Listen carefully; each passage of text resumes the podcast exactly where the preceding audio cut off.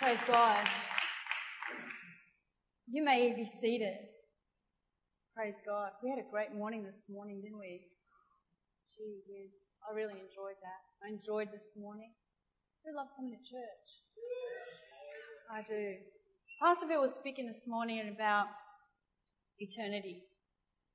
And has anyone ever seen that word down in Sydney, eternity? You know, but you ever, have you ever thought about it, eternity? Like, what does that mean? It means never ending, but can you, can you imagine that? Like, can you even think eternally? Can you think like, do you kids realize that, you know, you guys that have just given your heart to the Lord recently, do that means that you live forever? Forever and then forever, and then forever, and then forever, and then forever and ever and ever and ever and ever and ever and ever.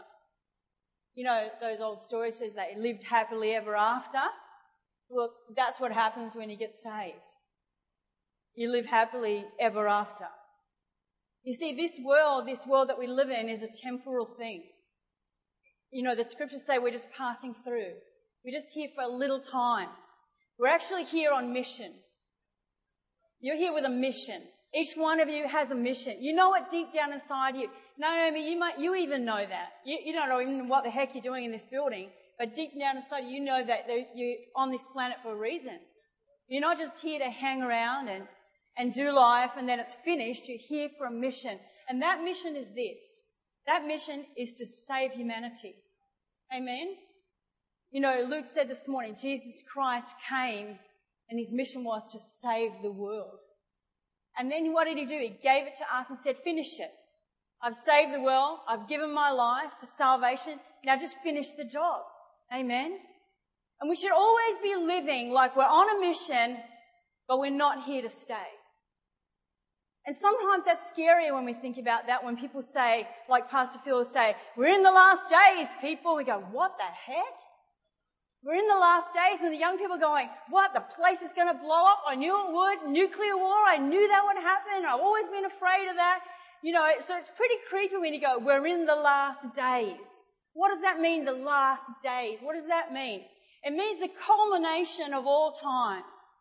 That since the beginning of time, God has been waiting for a time where He would take His people to be with himself and live with them eternally without sin, without wars, without sickness, without any yucky stuff, no boogeyman.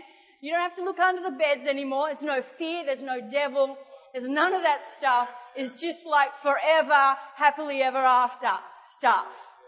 You see? So it's not something that we need to be afraid of. These are the last days. You go, ooh. No, these are the last days. Yay! Oh, you mean that I don't have to put up with, you know, this and that and this anymore? No mortgage. No mortgage. You get a free house. A free house, actually. And no credit cards. You know, but we'll still have all the good stuff. We'll still have love. Everyone said amen. All the young people go, yay. We'll still have love. We'll still have each other. Yeah, we'll, we'll have fig trees that we can sit under and just go, whoa. We won't be bored because every day there'll be something new that we can see that God has created. If you think this earth is, is really cool, you know, you go walk along the beach, you go, this is amazing. Wait. Just wait. You haven't seen anything yet.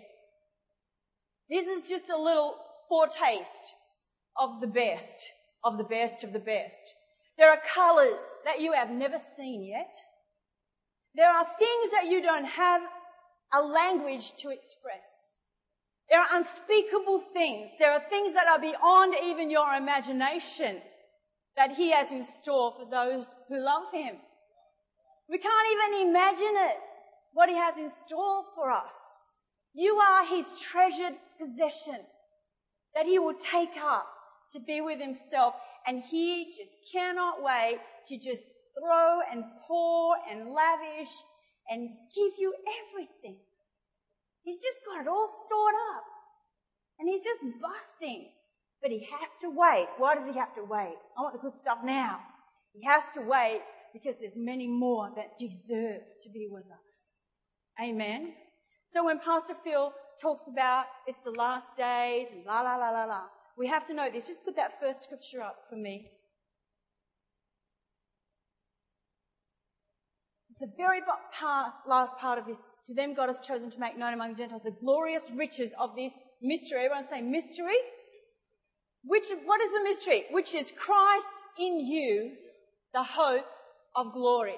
Yeah, if you have Christ within you, and if you don't, you'll have an opportunity later on for Christ to come and live inside you.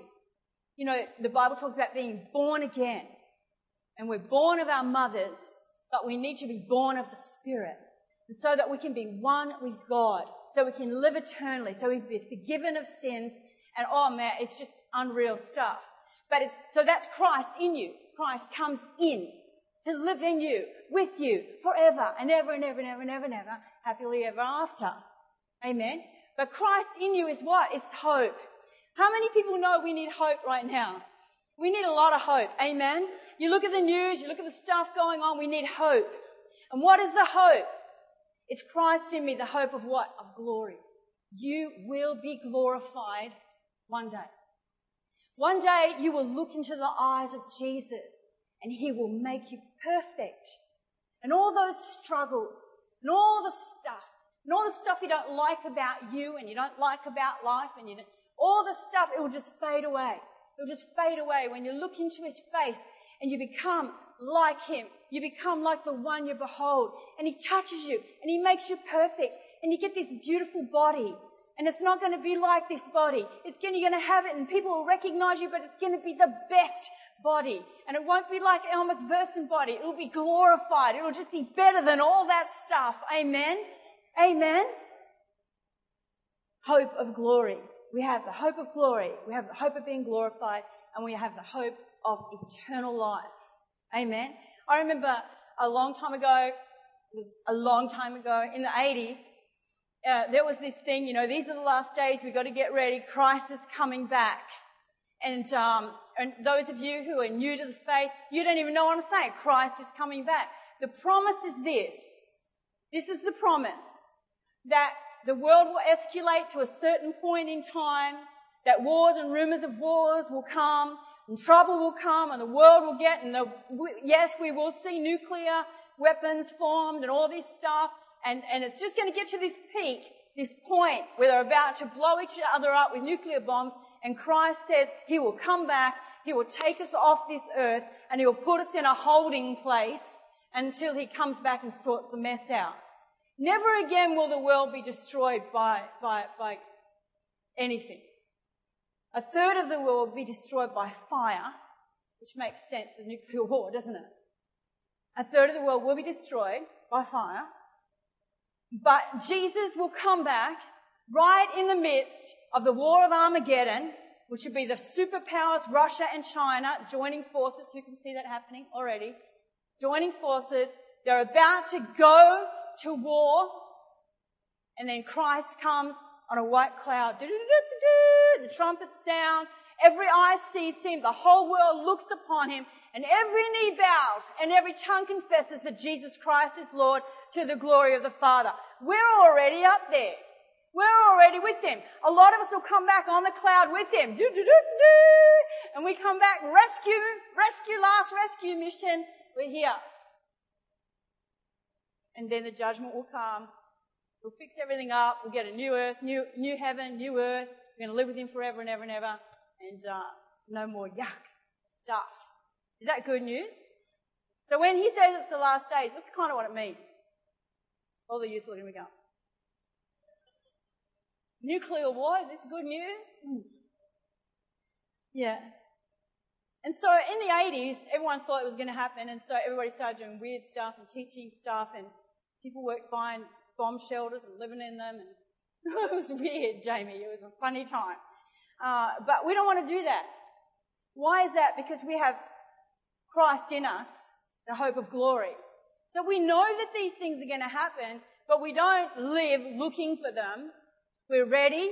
We're waiting. We know it's going to happen, but we get to work and we do what God has called us to do. We bring the harvest in quickly. As many as we can get in. It's time. So when we say it's the last stage, you say, come on. I've got to get my grandma saved. I don't want to leave her behind. I've got to get my grandfather. And that should be, you know, the exciting mission that we have. Put the next one up. And let me just pump some hope in there now. Do not let your hearts be troubled. Trust in God. Trust also in me. In my Father's house are many rooms. If it were not so, I would have told you, I'm going there to prepare a place for you. And if I go and prepare a place for you, I will come back. Everyone say, I will come back and take you to be with me that you also may be where I am. He will come back. Everyone say, He will come back. He is coming back. He's going to take me to be with Him. Amen. It's like Noah's Ark. You know how He told all the animals and people that the people get in Noah's Ark? The earth's going to be destroyed by floods. And the same thing is of these days. People are drinking, eating in marriage, just like in the days of Noah, and then it'll come suddenly upon them. But we know better. We're going to get in the ark. The ark is Jesus Christ. The ark is Jesus Christ. He is the ark now. Get in Christ. Get Christ in you. Get in the boat. Amen. Get in that place of safety and know that you have not just a ticket out of here, but you have a way to get your whole family out, every friend that you know, and every person that you know. You know, it's funny. Uh, I had four, four daughters, and, uh, you know, parents kind of dread the questions that kids ask. You know, they, they ask a lot. Jessie was the biggest question asker of my kids. She still is. She wants to know everything about everything. we'd be in the car, and I have, you know, I had three little ones, so I had three car seats in the back. Three car seats. I had three and three and a half years. Gemma came along seven years later in my older age. But I had the three and they would all, you know, talk and chatter. But Jessie would always go, what's that? It's a truck. Why? Because it's got wheels and it's, what for? And it would just be all, the whole trip, just shut up, it's a truck, you know. but the, I think the question that we all dread as parents, and you'll all agree with me, when you're on a long trip, and the kids say, how much further is it? Are we there yet? How much further is it? And so trying to explain to a child how much further it is, how much longer it is, when a child really has no sense of how to read kilometre signs, they don't understand alarm clocks or time, they don't wear a watch, they have no concept, they have no hook to hang that hat on. You know what I'm saying? No concept. So you can say to a kid, okay, it's going to take us about two hours, it's about 250 kilometers, and they're going, but how much farther is it? Are we nearly there? Like they just keep asking because they have no concept. And that's kind of what it's like when we talk about eternity, isn't it? Like really, we don't have, ha- you know, we don't have a hook to hang it on. You know, you think, you think you understand it, but I'm telling you, we don't understand it. So all we got to do is what? It says trust. Tr- trust in the Lord with all your heart. Lean not on your own understanding. Acknowledge the Lord in all your ways and he will make your paths straight. He said in the beginning that scripture, just pop it up again. Trust in God. Do not let your hearts be troubled. Trust in God. Just that part, thanks. Trust also in me. Do not let your heart be troubled. Trust in God. Trust also in me. I think Phil's dad used to say, sit by you, because he was Welsh, sit by you, dad's driving, you know, and, um, and, and really all we can say to our kids when they're asking those kind of questions, how far is it, where are we going, we can just have to say, just trust me and enjoy the trip. Do you want another lolly? Or banana if you're healthy, you know. Just, in, in other words, we're saying, you just do the trusting and I'll just do the taking. And that's what Jesus is saying to us. You just do the trusting. I'm going to do the taking. You just sit by you. Dad's driving this thing. Amen. You just do what I want you to do, and what I've called you to do, and leave the complicated stuff up to me. Let your, your hearts be troubled. Trust in God. Trust also me. Says, I will come and get you. 2 Corinthians 4.16 says this. Therefore, we do not lose, lose heart. Though outwardly we are wasting away. Some of you young people go, no, man, in the prime of my life. But, you know, us that are older, can, is that right, Daryl? You know, outwardly we're kind of wasting away. Those that are sick, you know, would know that outwardly we are wasting away. But inwardly we are being renewed day by day. For our light and momentary troubles are achieving for us an eternal glory that far outweighs them all. Now this is the scripture I want you to look at. So, everyone say so. We fix our eyes not on what is seen, but what is unseen. For what is seen is temporary. Say temporary. But what is unseen is eternal. What you can see, what you can touch, what you can smell around you, these are temporary things. Don't get hung up on it. You know, don't get hung up on your hair, guys. Never seen so many guys with so many hairdos. It's freaking me out. When you, if that was in my day, we would have said they were gay. But these days, it's just you can just do that and that and that, and it's, and it's cool. And Phil loves it. I mean, Phil had really long hair, and but these things, everybody say they are temporary.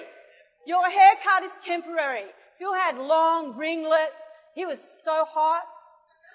Honestly, I looked at him. I thought, you're the closest thing to Jesus I've ever seen. I'm going to marry you. And his hair was temporary. Because I had a pair of scissors and I thought, I'll marry you, but you got to cut that hair. And my, I took him into my, grandma. She was in hospital and she says, he's really cute, but cut his hair. I said, yeah, Gran, I am. I'm gonna. Our, I say, uh, but isn't he hotter? Oh no, no. So he's hotter now. He's hotter now. I'm telling you. He grew into these. Anyway, we won't go there. Our childlike minds are ill-equipped to handle the thought of eternity. Now I've put our childlike minds, but really it's kind of like our earth-like minds. Our earthly minds, they're ill-equipped. But he says, don't be troubled, trust in God, trust in me. Don't be anxious about things that you cannot comprehend. Okay? Issues like, you'll hear words like the millennium. What the heck is that? And the Antichrist. Look at how the Antichrist is coming. It could be it was supposed to be George Bush, and now it's going to be Barack Obama, or whatever his name is. and, and, you know, it's going to be, it's, yeah, it, who, what was that? It could be Oprah Winfrey. You know, I've heard all this stuff. Um, yeah, I mean, it could be Doctor Who, did you say? I thought you said. Dr. Phil, he's Christian. Anyway, but he might be pretending because the Antichrist is just going to be nice and trick us all. But anyway, things like that, things like the Antichrist, Listen, they are intended to challenge us to be ready. They were never intended to overwhelm us and certainly not to divide us on issues. Your opinion on the subject of the millennium, the last days, the end of the world, whatever, it really doesn't matter. We're all going to work it out one day when Christ comes and he's just going to go boom and go, oh, you know, just trust. Amen. Just trust. For the Christian, the return of Christ is not a riddle to be solved or a code to be cracked, but rather a great day to be anticipated. Amen. Something to get excited about. Let me read you this story. This is good. George Tulloch, funny name, displayed similar determination. In 1996, he led an expedition to the spot where the Titanic sank in 1912. He and his crew recovered numerous artifacts, everything from eyeglasses to jewelry to dishware. In his search, Tulloch realized that a large piece of the hull had broken from the ship and was resting not far from the vessel. Tulloch immediately knew and saw the opportunity at hand. Here was a chance to rescue part of the ship itself. Whoopie do. Men get excited about stuff like this. The team set out to raise the 20 ton piece of iron and place it onto the boat. They were successful in lifting it to the surface, but a storm blew in and the ropes broke and the Atlantic reclaimed her treasure. Tulloch was forced to retreat and regroup, but before he left, he did something curious. He descended into the deep and with the robotic arm of his submarine attached a strip of metal to the section of the hull and on the metal, he'd written these words, I will come back, George Tulloch. At first glance, this action is humorous. I mean, it's not like he has to worry about a lot of people stealing his new piece of steel that he's found. But one thing, is two and a half miles below the surface of the Atlantic. For another, well, it's a piece of junk. And we wonder why anybody would be so attracted to it. Of course, one might say the same thing about you and me.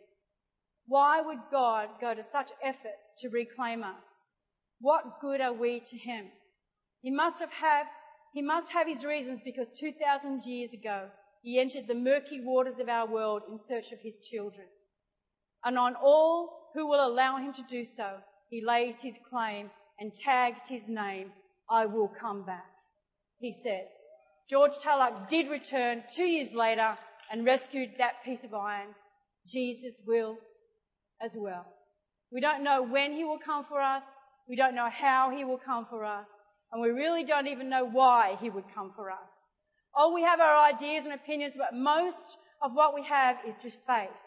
Faith that he is ample space and a prepared place at the right time he will come so that we can be where he is.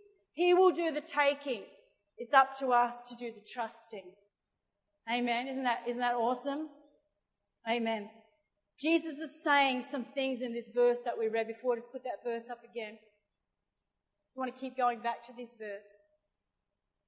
No, no, I want to go back to the first, the, um, uh, John 14, 1. Yep. yep. Now, now just go on for there. Do not let your hearts be troubled. We talked about that. Trust in God. Trust also in me. Next part. In my father's house are many rooms. I just want to talk about this for a minute. You can take that off. Thanks. In my father's house are many rooms. Why would Jesus say that? In my father's house are many rooms. Why would he want us to know that? That in my father's house there are many rooms. Listen, how many times in your life and in mine have we been told there's room for you here? There's no room for you here. There's no room for your type here. There's no room for your color here. There's no room for your gender here. There's no room for your age group here. There's no room for you here. Preschool, try and enroll your child in preschool. There's no room for her here. Football team, there's no room for you here. You want to be in the in crowd at school, there's no room for you here. You want to go to a Benny Hinn conference. My mum, I rang her up. We went down to a Benny Hinn breakfast the other day. And because we went to the, the thing and we're going to support the conference, he's given us reserved seating for us, our staff, and our family. So I rang my mum. I said, guess what? I've got reserved seating for you for Ben Hinn. And I didn't realize that she had gone to, and my sister had gone to the last two conferences of Benny Hinn, lined up for hours and never got in and had to sit in the foyer and listen from the foyer. I didn't realize that. No room for you in here, not even in a Benny Hinn conference for my mum. No room for you in college. You're not smart enough. No room here. No room at this job. Somebody else got it better than you. No room. I remember I grew up in show business. Do you know how many times I would stand on a stage like this in front of a, a line of people like, you know, so you think you can dance. I would do my thing. They go, no room for you here. Too short, too tall, too fat. Hair's the wrong color. No room for you here. Jesus understood this. How many times did he say, he hear the words, there's no room? He was only a baby. No room for you in this inn. In his mother's womb. No room for you here. What about when, when, when all the, the, the uh, he stood in, in a temple and he proclaimed, behold, these scriptures have come to pass this day. They're going to stone him. No room for a prophet here. No room for prophets here. And what about the Pharisees? No room for the self-proclaimed Messiah here. What about on the cross? No room for you in this world. Jesus. Even now, he goes from heart to heart looking for a room. Just like the inn. He's going from heart to heart looking for a room. No room for you in my heart, Jesus. You've paid an incredible price. You've done all these great things, but no room for you in my heart, Jesus. He goes to the Christians. Spend time with me. Love me. Be with me. No time. No room for you, Jesus, in my life. I believe in you. I got a ticket out. No room for you in my life, Jesus. No room. No room. But every now and again, he finds someone he finds someone that just the door of their heart just bursts open. Says, Jesus, come in and stay. There's room for you in here. And he lives for that moment. Amen. He lives, that's why he, when he hears those words, Jesus, there's room for you in here, in my heart. He turns around and says, well, I've got ample room for you. In my father's house are many rooms. If it were not so, I would have told you, I go to prepare a place for you so that where I am, you can also be. I have ample room for you. Amen. Isn't that awesome? The second thing I want to see here, that scripture again, please. Just the next part. And it says here, yes, if I go and prepare a place for you, this is what I want to say. I will come back. I will come back. I will come back and get you. I will come back. If I'm going to prepare a place for you, I will come back. Say that right now. I will come back. Look to the person next to you say, He's coming back. For you. He will come back. He will come back. Amen. Listen to this. One more story. You like stories? You like stories? I love stories. I love stories. In 1989, the Armenian earthquake needed only four minutes to flatten the nation and kill 30,000 people. I never heard about that earthquake. I don't know where I was in 1989. I must be somewhere. I'm just going to say it again. 1989, the Armenian earthquake needed only four minutes to flatten the nation and kill 30,000 people. Moments after the deadly tremor ceased, a father raced to an elementary school to save his son. When he arrived, he saw the building had been leveled.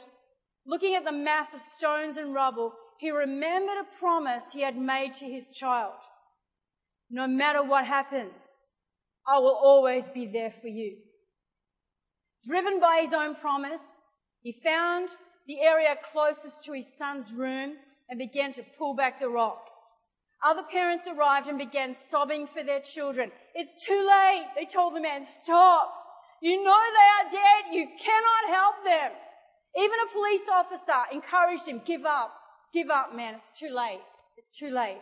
But the father refused. For eight hours, then 16, then 32, 36 hours, he dug. His hands were raw and his energy gone, but he refused to quit.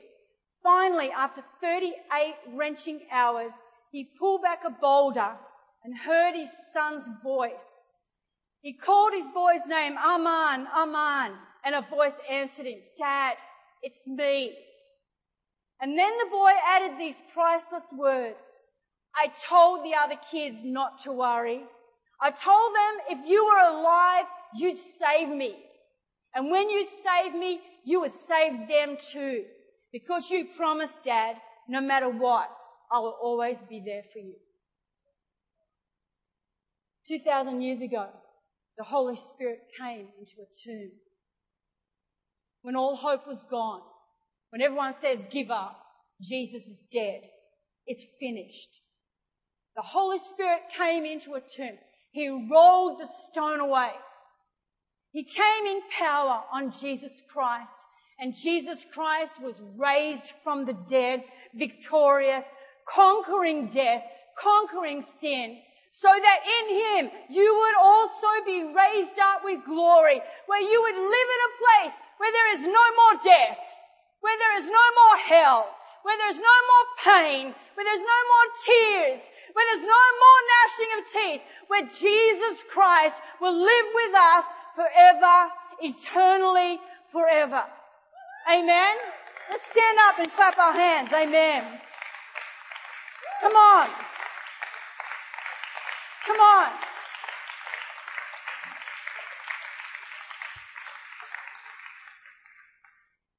You know, it says in 1 Corinthians 4 5, it says, Therefore judge nothing before the appointed time.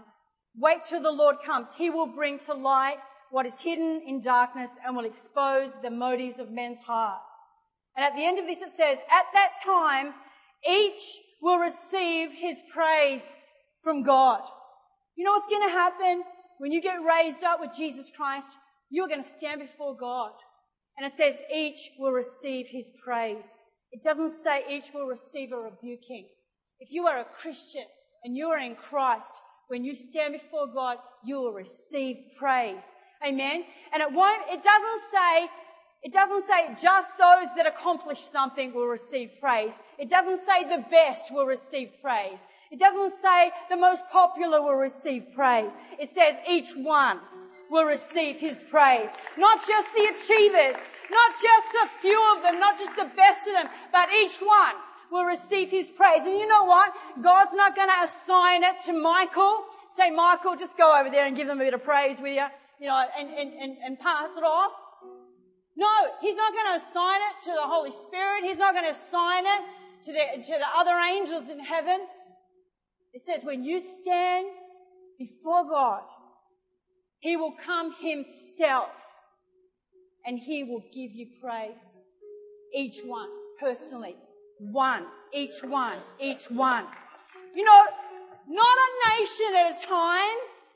Not a whole horde of people at a time. Not a church at a time. But one at a time. One at a time. And you will know that God is a personal God and that He sees you and that He knows you. And He has waited all of this time that you would stand before Him, that He would give you the praise that you deserve. That praise that you deserve because you're His child and you believed in His Son and you lived for Him. And that's all He wants to know. Amen.